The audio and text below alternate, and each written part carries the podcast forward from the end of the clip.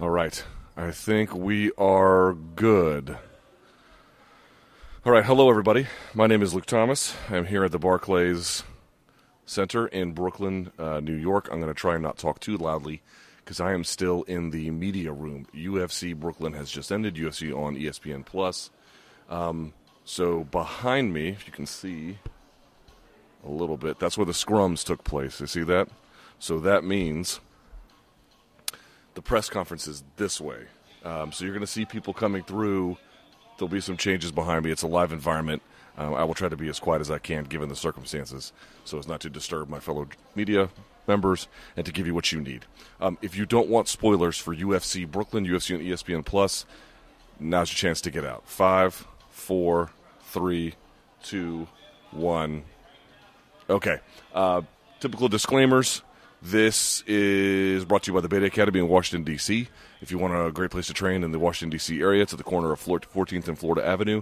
There's information in the description box below. Please like the video and subscribe to the channel below. If you would like a question answered, you may donate. Oop, this one. You may donate in the super chat below. Yeah? That's where you can get that done. And we'll get to those at the end. They'll go through the results, and then we get the end. There's going to be a ton of noise here. It's a live environment. When I'm at home, it's a lot easier, but I can't control the whole free world. So uh, here we are. All right, let us get to these. Oops.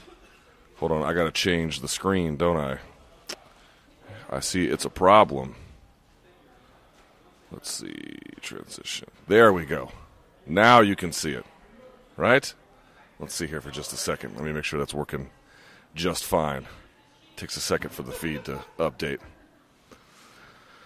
Oh, what an event. Ooh, they're bringing in pizza. This is fun.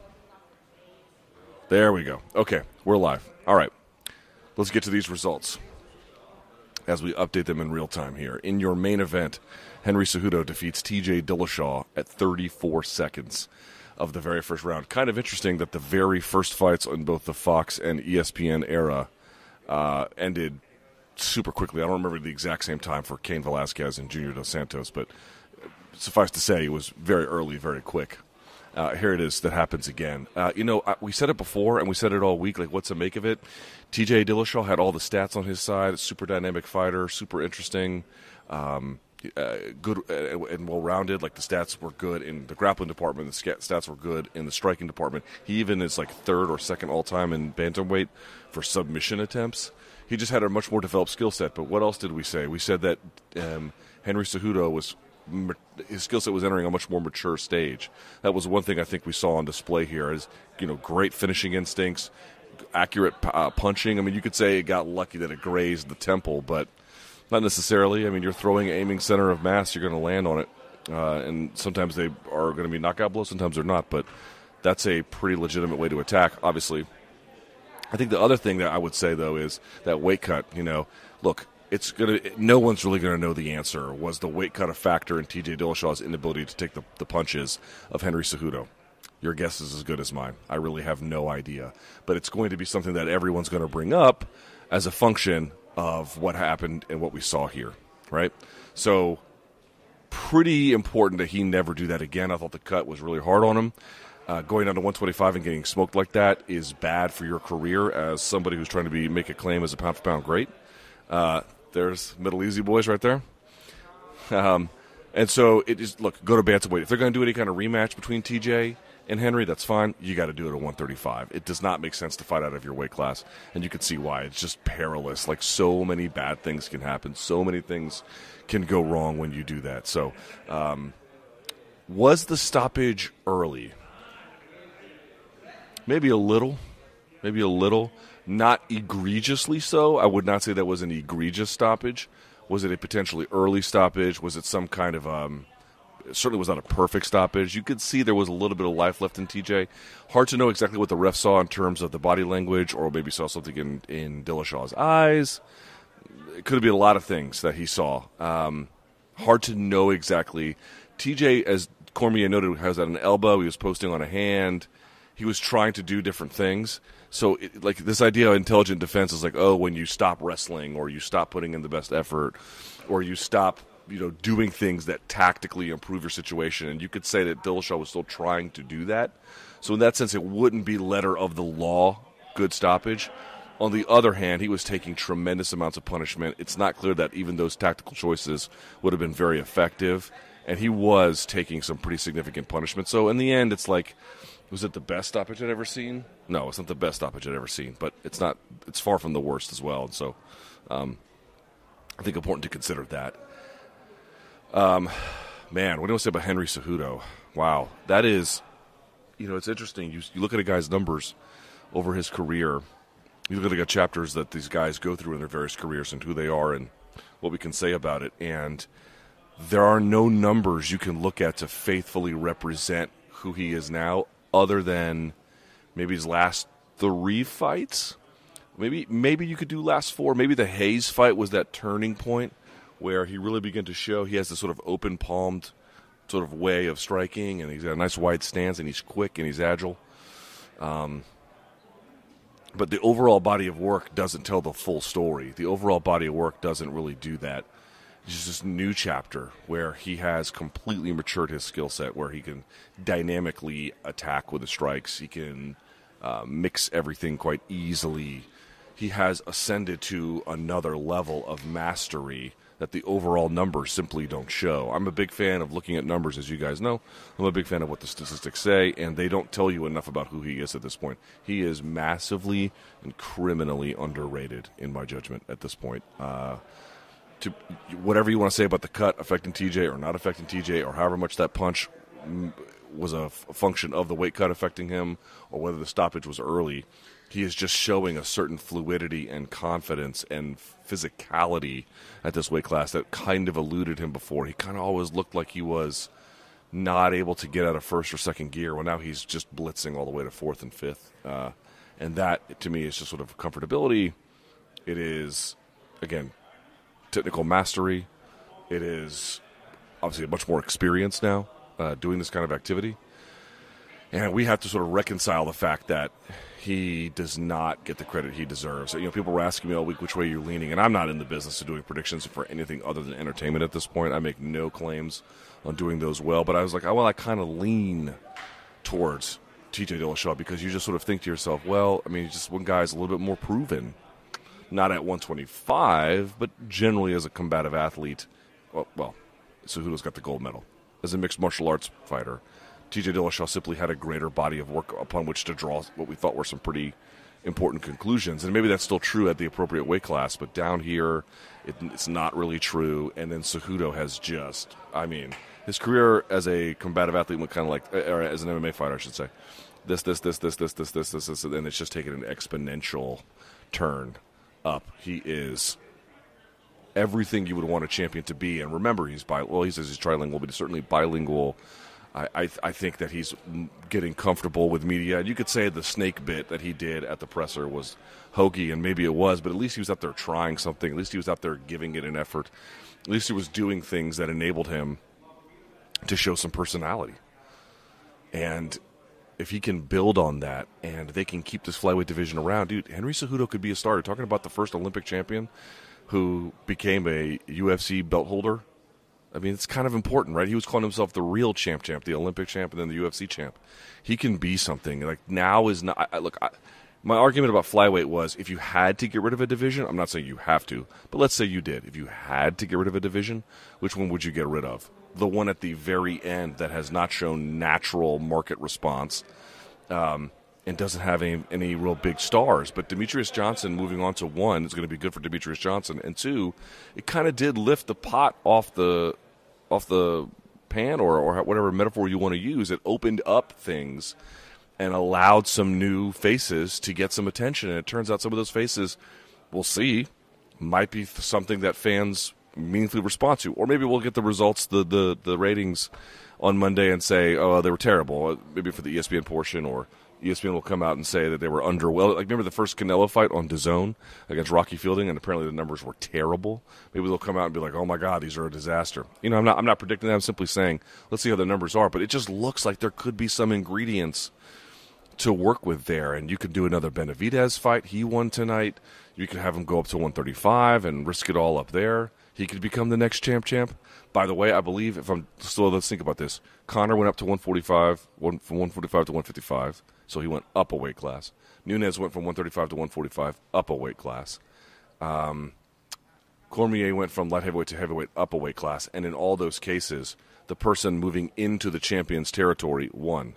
In this case, the person moving into the champion's territory lost, albeit they dropped down rather than going up. Not enough information to draw a super firm conclusion about what that means, but just sort of an interesting observation about these champ champ efforts and who has had success and under what circumstances. As for TJ Dillashaw, you know, I think he was really rounding the corner himself. I think those those Garbrandt fights showed that he was really capable of a lot. Um, they showed that he that fans responded to him. Remember, the Staples Center was sold out with him and Garbrandt. That rivalry kind of mattered to folks. Uh, but you know, these guys want to take on these massive challenges. And remember, he was talking about them. Here's Chuck Mindenhall. Why is Chuck being so weird back there? Look at the look at these two weirdos back there. We're just watching your numbers escalate here, man. This is cool. Yeah, say hi to the folks. Hello, folks. And there's Danny Segura. Yeah. You, did you bring me any pizza? Would you like a piece? That's yours. Yeah, would you mind grabbing me just whatever they have? Sure. Thanks. Um, all right, in any event. So TJ Dillashaw is going to have some rebuilding to do here. He's going to have some real rebuilding to do here, for sure. Um, I still think he's very talented. Still might be the best bantamweight, but this was a disastrous effort. And so remember, circling back to fight week. Oh, I'm gonna you know see what happens with Max Holloway. He's slow. Got to pump the brakes on some of this stuff. Uh, if he had won tonight, I think he would have at least entitled himself to having, you know, his moment on stage and to say whatever he want uh, he wanted. And if he wanted to call out Max Holloway, I still would have thought that was a bridge too far. But you could at least understand once you become a champ, champ, you're just entitled to a certain uh, latitude about what you can say and what you want to say and what people will accept. Um, but I'm glad that we are not doing that. So, all right. Uh, so yeah, thanks, buddy. Appreciate it. So yeah, there we go. T.J. Dillashaw just getting absolutely smoked by Henry Cejudo. I am curious to see what this does. If they had a reason to keep flyweight around, it's never been a better one than this. I mean, you could say Demetrious Johnson, but uh, the market didn't respond. Let's see what happens with Henry Cejudo. As for like how good he looked, there's not much to say.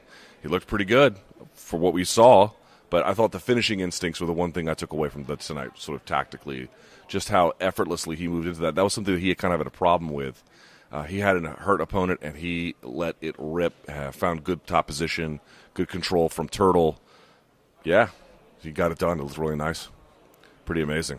We'll come back to this, and again, if you have a, let me see if we can get this right. If you have a question, yes, yeah, donate in the super chat. We'll get to it there, and then of course subscribe to the channel below. Always appreciate that when you do, and of course like the video. That's great. Okay, let's get to the next fight on. All right, the card. Allen Crowder defeating Greg Hardy at 228 of the second round. I mean, of course he landed. Of course, Greg Hardy's first UFC fight ended in a loss via disqualification. Of course it did. Of course he kneeled a down are going to end up putting things together that aren't necessarily causal. Right? They're going to say, oh, this is a guy that beat a woman. Of course, he would try to throw an illegal strike to his opponent. But we've all seen inexperienced MMA fighters do that. We've seen experienced MMA fighters do that. I'm not here to tell you it's a good thing. I'm not here to tell you it's okay. I'm not here to tell you that this was an amazing moment of, uh, of uh, tactical brilliance that anybody would have done. No, I'm not saying that. I'm saying that there is an explanation for it independent of any domestic violence baggage. But here's the problem, man you come into the UFC with it, and everyone's going to combine all of these narratives into one. They're all going to be part of the story, and so he has to kind of live with that. Uh, what do you want to say? Not a great fight. Uh, he came out trying to blitz early. It was pretty clearly not enough. And when Crowder wasn't going away, Crowder did some pretty good things, clinching, uh, trying to counter strike. Um,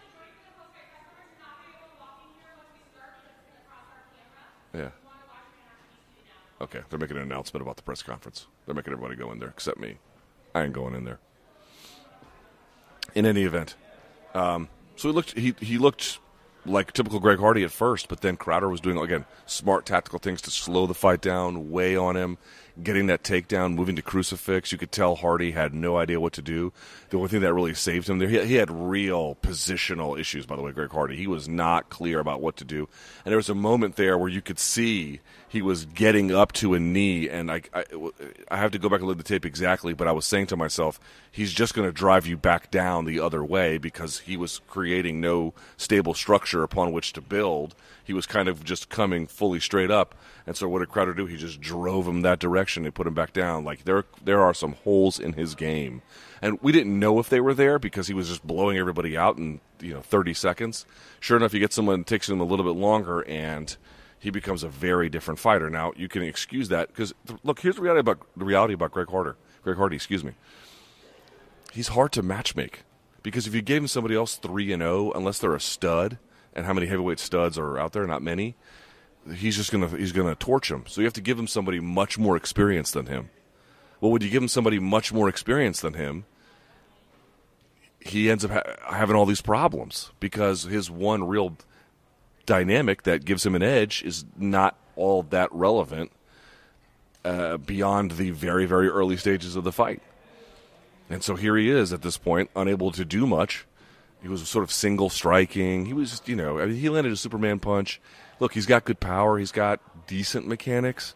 But like all the good mechanics he was showing in the contender series, he didn't do any of those here. He was, I think, a little a little flat footed uh, you know, lunging, and you know, Crowder did everything he was supposed to do given his skill set and his experience, and got the win in the end. The, you know, the knee was so blatant. So again, like oh, oh, you know, can you can you completely and absolutely chalk it up to uh, inexperience? Yes, of course. I mean, this is an obvious statement of fact. Uh, on the other hand, it's just like, you know, it's just so weird. It's like, you know, somebody who I, I don't know. I don't know what the equivalent would be, but somebody who had a background as a thief, you know, getting gifted a split decision or something. You know, it's just like these narratives in life bleed into the octagon in some kinds of ways and materialize uh, almost too conveniently. So, I mean, does the UFC use Greg Hardy again? Probably. They might send him back to the contender series, to be honest with you, because he needs seasoning, man. He needs a lot of work. He needs some help he's got a long way to go because if you want to give him anybody up the food chain, they're going to do the exact same thing. They're going to clinch with him. They're going to avoid the big strikes. They're going to push him against the fence. They're going to test his wrestling. They're going to get on top, and it's going to be a problem. And so he needs somebody who he can get incrementally better against. Let's see, they calling me. Uh, yeah, okay. So, so that's what you got with Greg Hardy. Uh, Allen Crowder, by the way, got cheered like he was some kind of hero, which is kind of funny and I think they were chanting "asshole" in the in Brooklyn tonight when they were talking about Greg Hardy, which was kind of funny. Uh, do they use Allen Crowder again? I suppose he lost to Walt Harris and he gets the win over Greg Hardy. I, you know, there's some questions about how long I think he'll be at this level, but nice win for him. And uh, you know, he, he, at least gets the opportunity to continue forward. In the end, though, like my major read on that was like it was just a bad fight, just a bad fight. You know, like you had Crowder who was physically overmatched, but much more experience and strategically kind of had a sense of what to do. And I appreciate the effort he put into getting there. But then you had Hardy, who was a physically strong but didn't have much else. And then it ends with a disqualification after both guys got tired in the second round. It's like not scintillating MMA. But that division might last longer because people are much more receptive to that than they are flyweight, apparently. So, go figure. Uh, we'll come back to that. Uh, these two fights. I just want to sort of go through these a little bit here. Uh, Gregor Gillespie defeating Yancy Medeiros uh, at 4:59 of the second round with punches. I mean, here's the thing. I talked about it before on my on the Monday Morning Analyst. Let me pull up my screen here so I can show you guys. When someone can get locked hands or like a gable grip like this, like locked hands, dude, if you don't break that, it's an infinite hold. And from an infinite hold against a calculated wrestler, they can take it and they can drive they're waiting to you to make you put your hands on the ground. They can lift and dump you for a mat return. There's just so many things they can do, and I mentioned this before. If you go back and look at folk style wrestling, for example, collegiate wrestling, um, from referee's position, you're allowed to put one hand around the waist and one hand behind the elbow. You cannot lock your hands in that position. It's actually called it's a penalty called locked hands. Uh, so you know, there are other ways in which you can lock your hands, but there are certain specifications where you can't. And the reason why is you can just put them together. You know, Chelsea, uh, if you can put them together um, without any kind of impingement on them or any kind of uh, rule preventing you, it's incredibly controlling. Sonnen made a great point once. Like the things that are legal in MMA are the things that are legal in all of the composite sports. So locked hands are illegal in wrestling. Well, they don't care about that in MMA. So you can lock your hands in, in this sport. And so it allows you to just control a person and follow their waist and manipulate them and throw them to the ground and force them to plant their weight and allows you to sink a hook and then you can transition to a different grip it's just so dominating it's so controlling it's so suffocating and and and, and uh, Gregor Gillespie just did it over and over and over and over again with the locked hands. He was hitting he was hitting throw bys and he was hitting you know mat returns and everything he needed to to, to wear down Yancy and find his opening and he finally got it, got on top, stretched him out and pounded him out. Man, not a whole lot to say about it more than that. He's a really nice guy. I talked to him back here. Um, doesn't want to talk shit about Yancy, which is I appreciate because everybody likes Yancy too. You know, if he had it, would have been the fight game, no big deal. But um, just sort of pointing out sort of what a sportsman he is. And uh, in the end, you got what you got. Um, these guys who have this lifelong wrestling, man, they're hard to deal with. I did think that the one interesting development from Yancy was when he was Granby rolling. Thought that was kind of cool. So you saw they're not the first to do this. What is a Granby roll? So a Granby roll is I don't roll across the flat of my back. A Granby roll is I roll across the top of my shoulders. So you roll across this, not your back, right? You just roll across the top of your shoulders. It's called a Granby roll. And it resets the angle and allows you to potentially loosen the hold on the grip. There's just a lot of things it allows you to do and he was Granby rolling on the mat returns, which gave him a couple interesting scrambles there. But you know, you're just not over time. You could beat a wrestler in one scramble or first part of the scramble, but as long as you're engaging, as long as the fight looks like a wrestling match, you're going to lose. That's sort of what you got here. That's sort of what it all ended up being. And so, um, great job by Gregor Gillespie. He's still undefeated. I hope he continues. Uh, we'll see what he's got. It'll be kind of interesting. But um, locked hands, man. Locked hands. That is a tough fucking way to get through a fight. Joseph Benavidez defeating Dustin Ortiz 29-28 across the board. He now beats him two times in a row. That's always kind of fun uh, for Joseph Benavidez. Don't have much to say about this one. Incredible back and forth. Here comes Greg Hardy right here. There's Abe Kawa. There's a bunch of people coming through. Not sure who that is. Yeah, I don't know.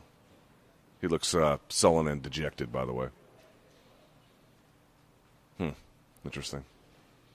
Um, Benavidez looked good. Great scrambles. He was dominant. Uh, good had a good overhand right. He landed a couple times. Good lefts. He was landing as Dustin was coming in.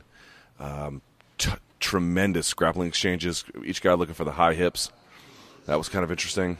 Um, don't have much to say about it. I think hope Benavidez gets the next title shot unless Henry comes up to fight uh, TJ there. But certainly Joseph Benavidez is making a strong account of himself and a guy who's been looking for some opportunities and keeps beating these really, really tough contenders. It'd be nice to see him get an opportunity. Um, how about Paige VanZant defeating Rachael Ostovich armbar at 150 of the second round? Folks couldn't tell if Ostovich had tapped, but she did. She was back here. They brought her back. She was all slinged up. I think I got a picture of it. Let's see. She was all slinged up, and uh, her arm was fucked, to put it mildly. Uh, let's see. Yeah, I got one right here. Let's see if you guys can see this. I'll pull it up for you.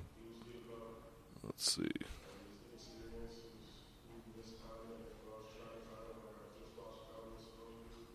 See that? Yeah. So she had it in a bad way. She was on the verge of tears. She could barely talk. I felt terrible for her. Um, obviously, you know, had this whole situation end the way it did, and then her arm gets messed up. It's just terrible. It's just truly terrible. But uh, now, someone was telling me there that um, Paige VanZant was doing some interesting parts of ashi garami. I we were talking to somebody else while she was over here, so I only caught part of the fight. I thought the takedowns from Rachael Ostovich were good. We knew she was a better, probably a better grappler. Maybe like you can still you can be like a gimmicky grappler and win, and you could be a.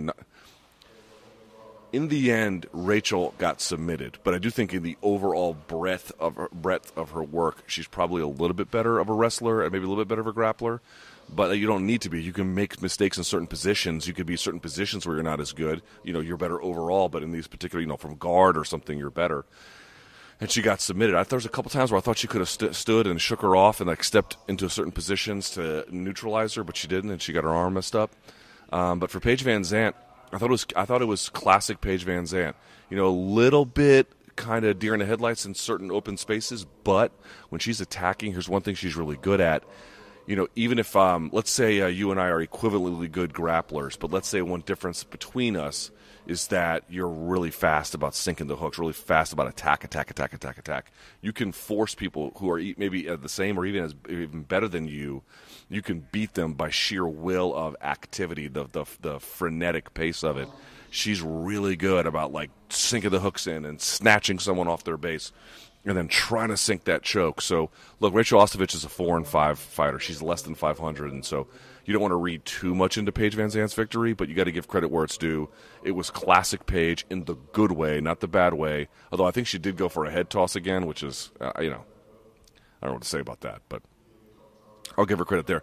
Some of the leg locks I did see were nowhere close. There was an uh, there was a knee bar she was trying to tuck behind the, the armpit like Shogun Randleman style, but the knee was so far down it, it, there was no way to get it. There were some of those heel hooks were good, but she wasn't controlling the far side hip, so you saw Rachael was able to roll. So that was an issue, uh, and then she was getting pounded in the process. But nevertheless, you know that attacking, attacking, attacking, attacking, switching, switching, switching, attacking, attacking, attacking, yeah, it pays incredible dividends, uh, and and you saw it here. So now she has uh, got back in the winning track. Um, you know, what's her longevity and upside? Your guess is as good as mine. But it was obviously nice for her to get back on the winning side of things. And, you know, where Rachael Ostovich goes from here, I don't know. Having her mom, her brother, and her father in her corner seemed highly emotional. She seemed up for the challenge. You know, I didn't notice that, that the moment got to her. Uh, but she, to me, looked like, you know, Rachael Ostovich. When she's on, she's on, but she makes a series of errors down the stretch. And down the stretch, Paige VanZant is still just throwing attacks. And that made a huge difference ultimately. So um, that's the response there. Real quickly, uh, Glover Teixeira beating Karl Roberson. Dude, Karl Roberson was lowering the boom on Glover Teixeira. And, and dude, to the point where he had him mounted with one arm in between. And he had to pull it out and then finally reverse. And he did. Let's see what we got here uh, and he did, and uh, got to mount himself, and then gets the head and arm triangle. Yo, old man Teixeira, still out here getting it done. Thirty nine years old. He turns, I think, forty in May or June, something like that. He told me, and he really wants to turn 2019 into an opportunity to. Uh, here we go, TJ Dillashaw right there, Tiki Ghosn. Let's see if I can show you guys.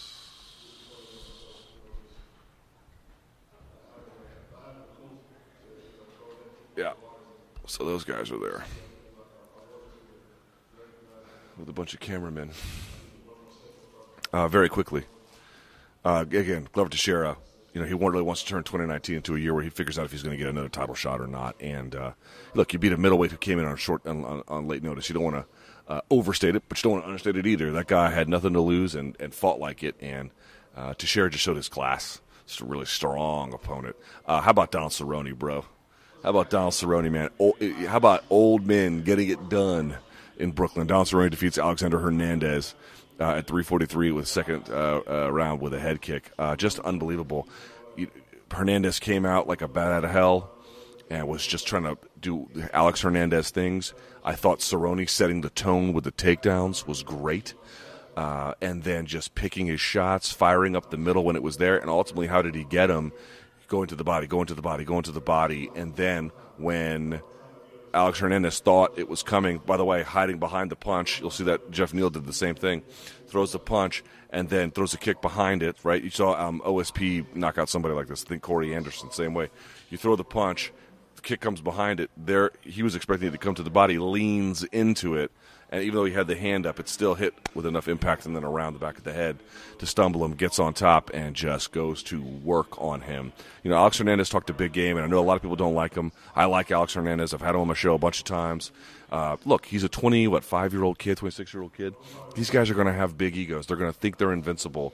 They need moments like this to you know, it's a wake up call. I even asked Cerrone, like, what do you think about Hernandez? He's like, dude, he's a stud. He's going to be ranked the rest of his time in the UFC. Like, trust me. Um, And look, why was the fight kind of fun to see? One, because everyone likes Donald Cowboy Cerrone, but also two, Hernandez made it a grudge match, and it wasn't one. He made it one, and so folks wanted to see him get his comeuppance, and if that's what you want, you got it. But I'm not going to say you know credit to Hernandez for saying horrible things about Donald Cerrone, but what I would say is it made you invested. It's just what the what the guy who isn't afraid to piss people off does, and he did it. He did it pretty well. It's just in the end, this he was single striking, and Cerrone could read it. And once Cerrone got his distance, here was another problem. He'd land a shot when Hernandez wouldn't see it coming, um, f- because he was gauging distance much much quicker. And then you go back and watch the tape. Hernandez backing out straight constantly. He wasn't circling side to side. He was going straight back in a line. So Cerrone just followed him and then chewed him up, found the right timing for it, and got it. And so between not knowing how to break at the clinch, so he had his hands down on clinch breaks, between the lack of a proper evasive movement, and then after that, here we go. Hold on.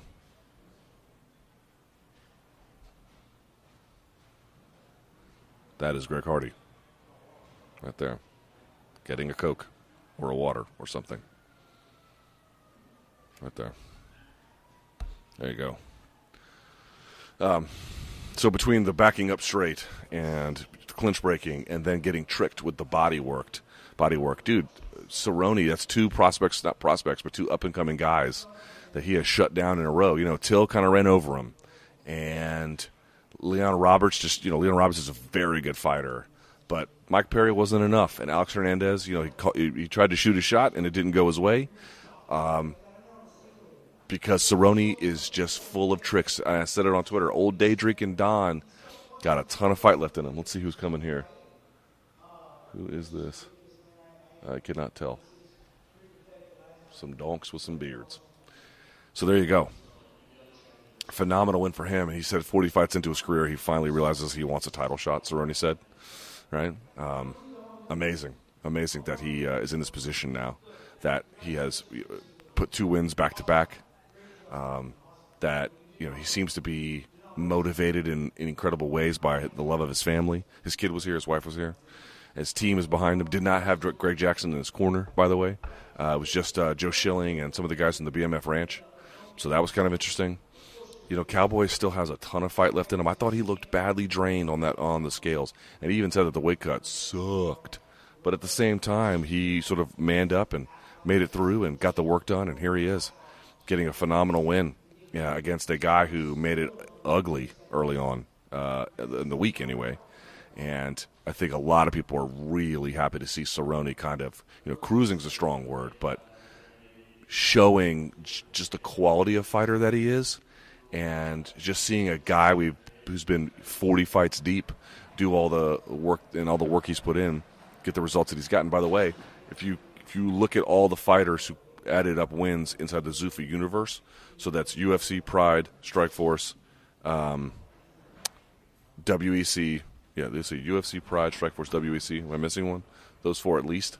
Uh, he's got the most wins of anyone. He passed Vanderlei Silva, who had 27 wins collectively.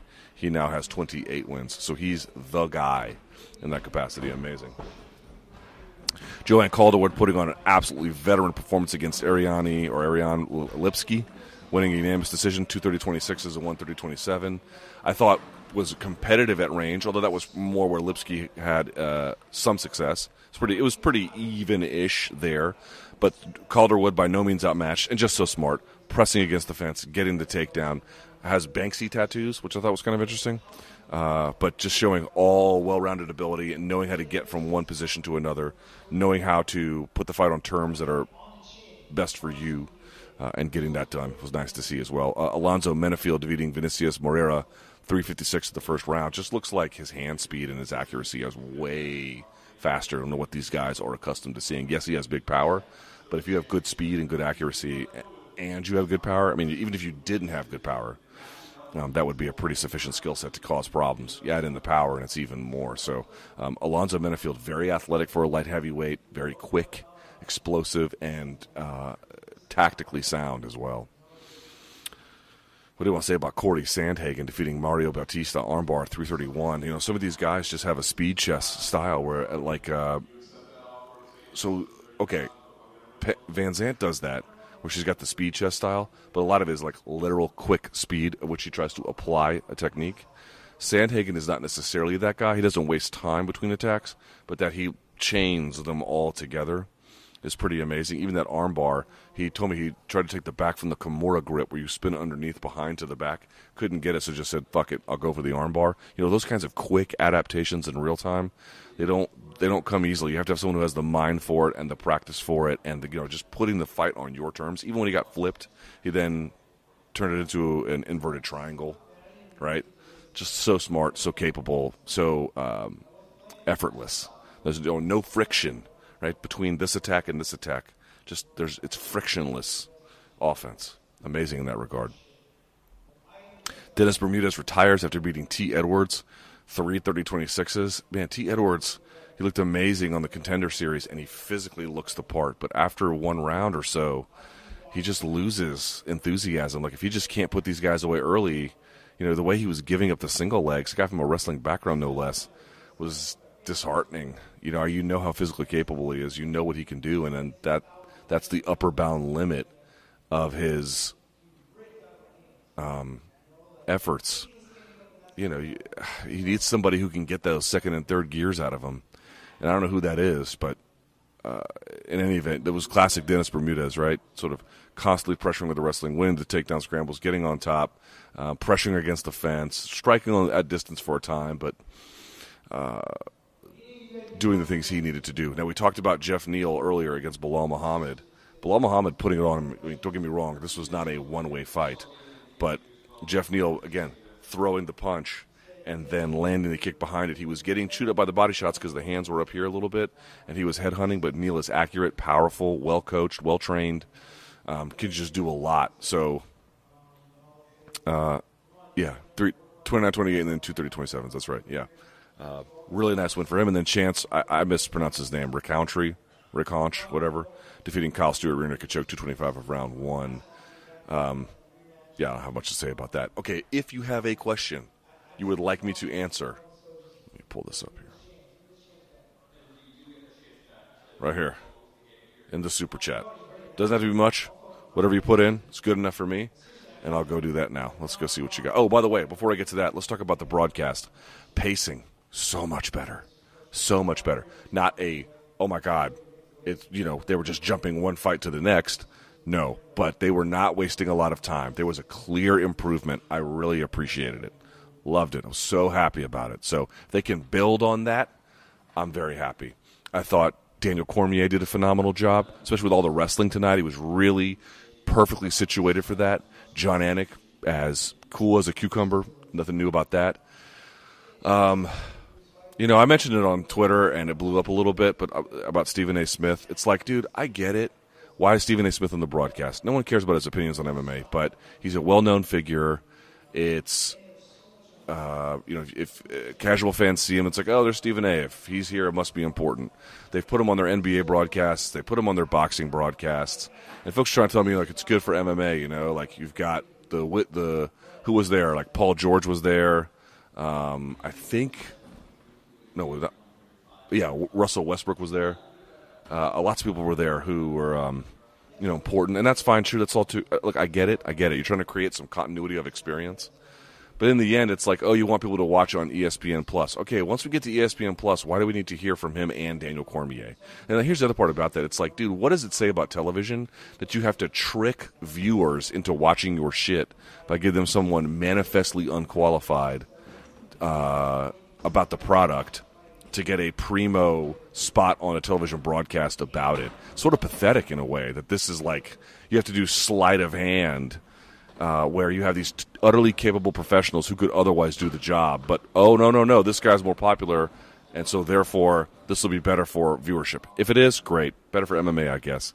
But it's just sort of sad that that's the state of television. That you know, oh look at this magic trick where we put up this guy who knows fuck all. And we squeeze out people who are otherwise much more capable professionals in the effort to get a thousand more viewers. Yeah, no thanks. That's why I don't, you know, that's why I don't really like television that much. It's just a lot of bullshit that's not real. It's not real that Stephen A. Smith is the guy for this job. Like you know, it's not real. Um, you know, I don't mind him on the NBA broadcasts.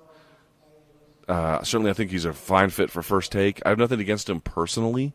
You know, I don't know the gentleman. He's been enormously successful. I get it, but you know, you can't. You couldn't have had Max Kellerman. I, I gather that they're two different kinds of broadcasters, but Max Kellerman is smooth and experienced and could easily have done it. And I do enjoy his opinions, certainly on boxing and even MMA as well. It would have felt much better. And he's on first take. Like he's not some esoteric figure that they pulled from the, you know, the trenches of some, uh, you know, r- regional news cable outlet or something. He's well known. So I didn't care for that. I thought that shit sucked. I heard a lot of people complain that their ESPN feeds were conking out. ESPN Plus feeds were conking out. Um, I didn't have any problem. Mine was smooth the entire way, so that was good for me. Here we go. There is a departing TJ Dillashaw right there.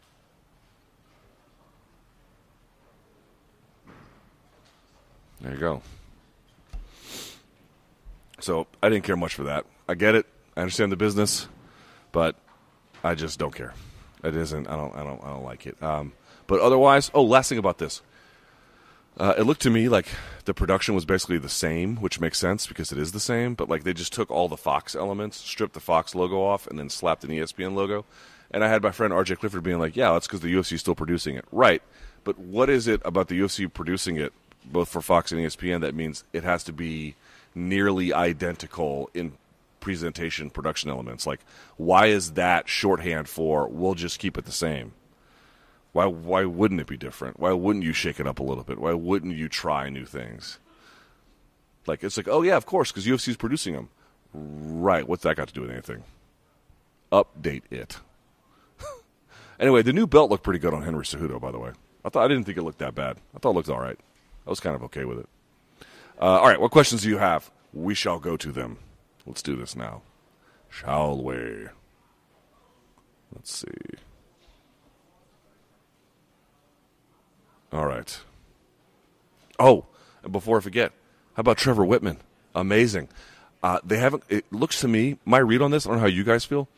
My read on this is they haven't quite figured out how to use him, but I think very highly of Trevor Wittman as a coach, as a trainer, as a cornerman, and he was better on the. Uh, he was great on the broadcast.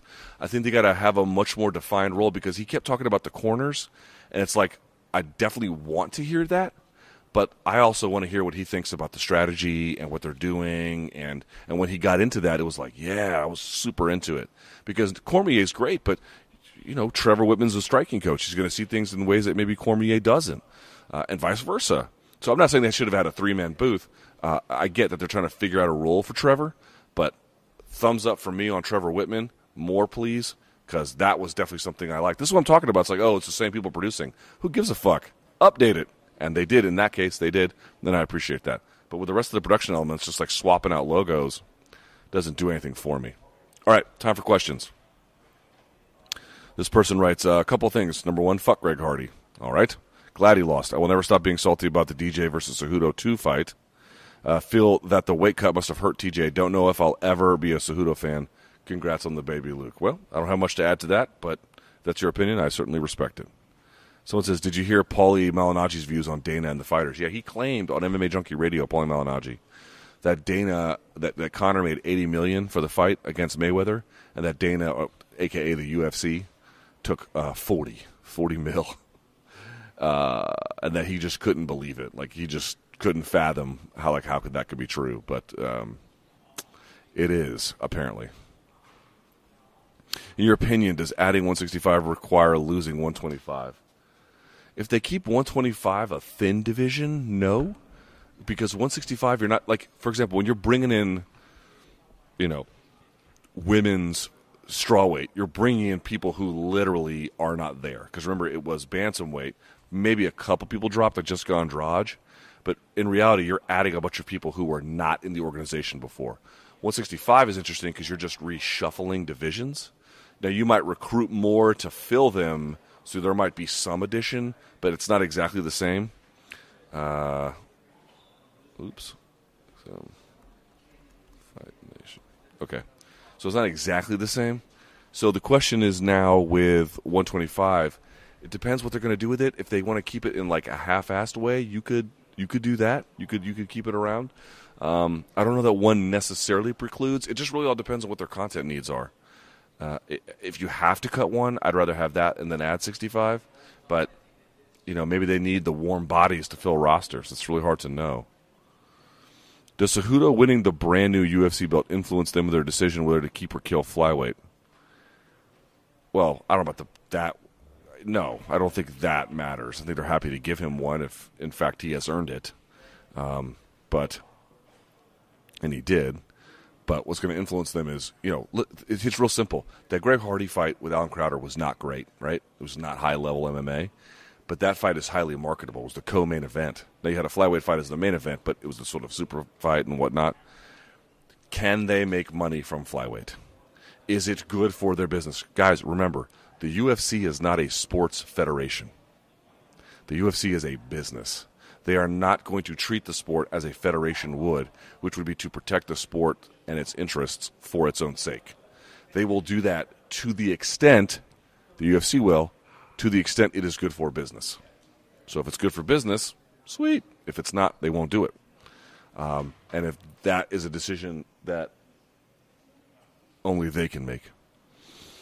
Uh, someone says, I won betting against Hardy, so I thought I'd share a small piece with one of my favorites. Fair enough, player. Appreciate that.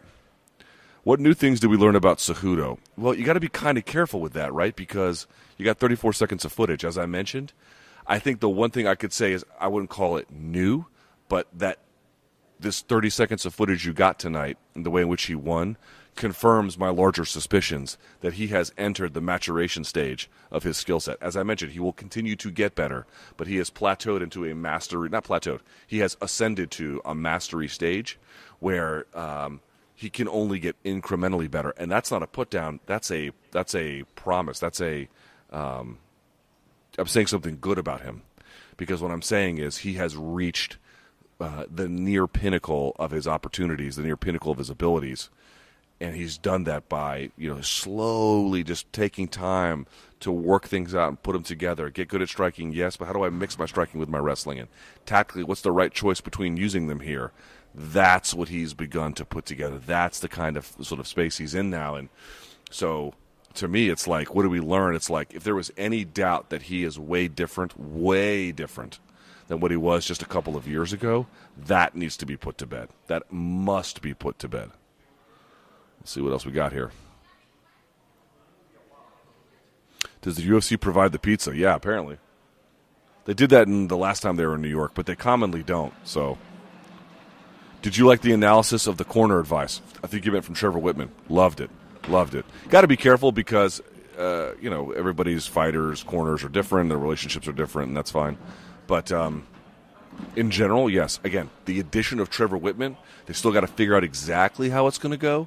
But for a first time, you got to remember, guys, introducing a production element, you can have this idea in your head. Like I've done a little bit of TV, obviously, and I've done obviously I do radio all the time. You go in these meetings and people are like, "Oh, let's try this," and then you executed it, and you think to yourself, "Okay, that was good in theory. It didn't quite work out the way we thought it would. How can we either get rid of it or how can we change it?" It takes time, but for a first time to be that good, it's very promising. Very promising.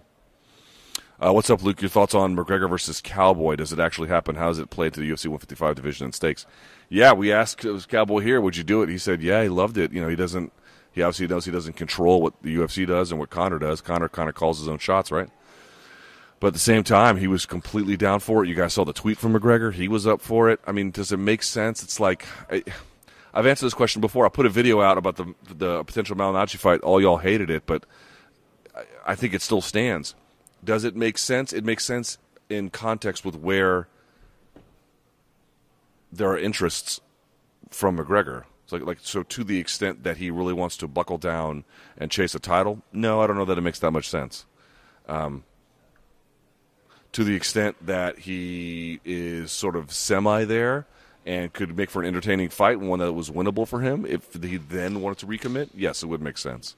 Um, if he wants to make the most money, no, it wouldn't make the most sense. So it's really dependent as a function of his interests and what what he wants to do moving forward. And so I, you know, that I can't speak for, but like if you're asking, are there contexts where this could work?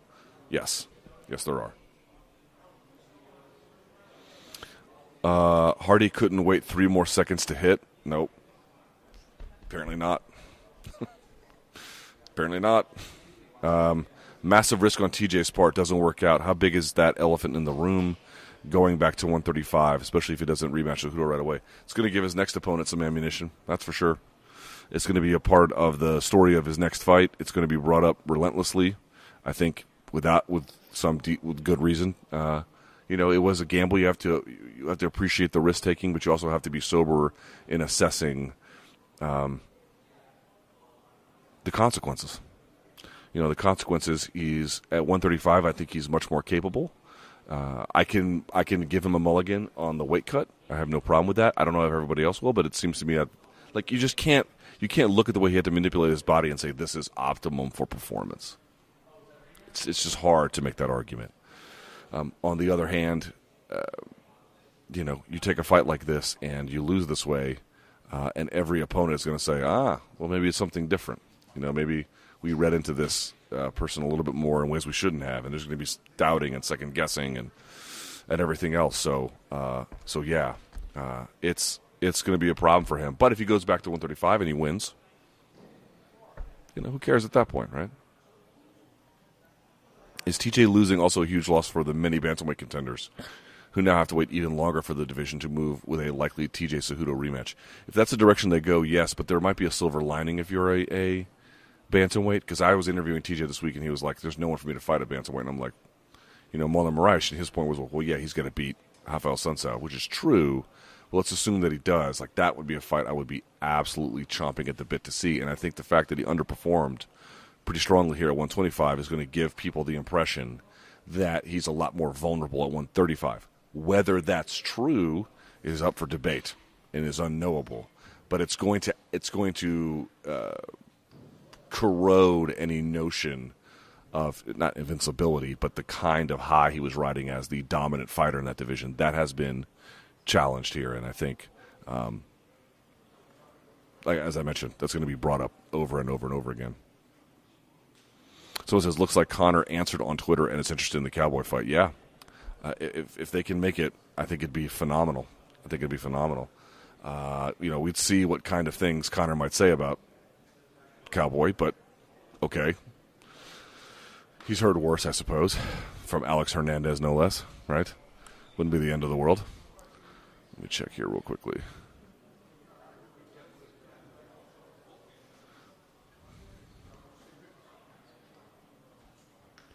All right. Uh, anything else from you, Donks? Let me go back and look at these results one more time. Oh, you know what? Let me look this up real quickly. Let's look this up. What was. So, Cain Velasquez. Bump, bada, bump, bump. He loses to Dos Santos in a minute and four seconds. And then this fight ends in 34 seconds. So, a minute and 38 seconds collectively. A minute and 38 seconds is how long the main events lasted in the Fox and UFC era. But this one was better. Yeah, so different from the Fox era when they air, everything, including the Jim Miller Henderson fight, the Benson Henderson fight, uh, or was it uh, was it Clay Guida? Maybe it was Guida. I can't remember. But all the stuff on that card was just buried on Facebook. They go to one fight and it ends in a minute and four seconds. This time, think about how much better it was. You had everything ironed out. You had your prelims on ESPN Plus. Um, they had to kill some time with the UVA Duke game ending, but thank God it ended when the way it did and didn't go to overtime because there, there was nowhere else to go, man. Like ESPN two, I think had another Division one game on. They're not going to bump those Division one games contractually. I don't think they can. Maybe they could have put it on like ESPN News or something. But in any event, it ended. They launched the broadcast in there. I thought Michael Bisping did a great job as an analyst, by the way.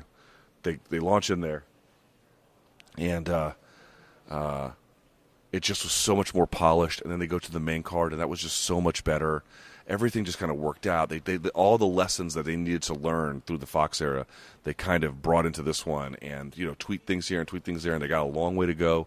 I'd like to see some more production elements changed up, but the addition of Trevor Wittman, the faster pacing, the right personnel doing the different broadcasting jobs, it was just a lot better this time. It was way, way, way, way better. I thought it just felt different. So even if the first, even if the main event ended you know, I wouldn't call it anticlimactically, but not. It didn't crescendo. It was just kind of over. Uh, that's not ideal, but overall, compare that to the first fight ever on Fox, just went so much better, so much better. So I think that there's a lot of positives to take from this, and the crowd seemed juiced, so that was really good too. So you know, all in all, pretty good day, pretty good day. All right, last couple of these is ESPN Plus at way too high declining ratings. No way to show ratings to streaming like how Netflix can hide it. Uh, you know, that's certainly one theory. I think the better one would be that the UFC, with an audience that has been trained to pay for stuff that is digitally native, they're just going to be much more active. Here comes Dana White. There's Dana.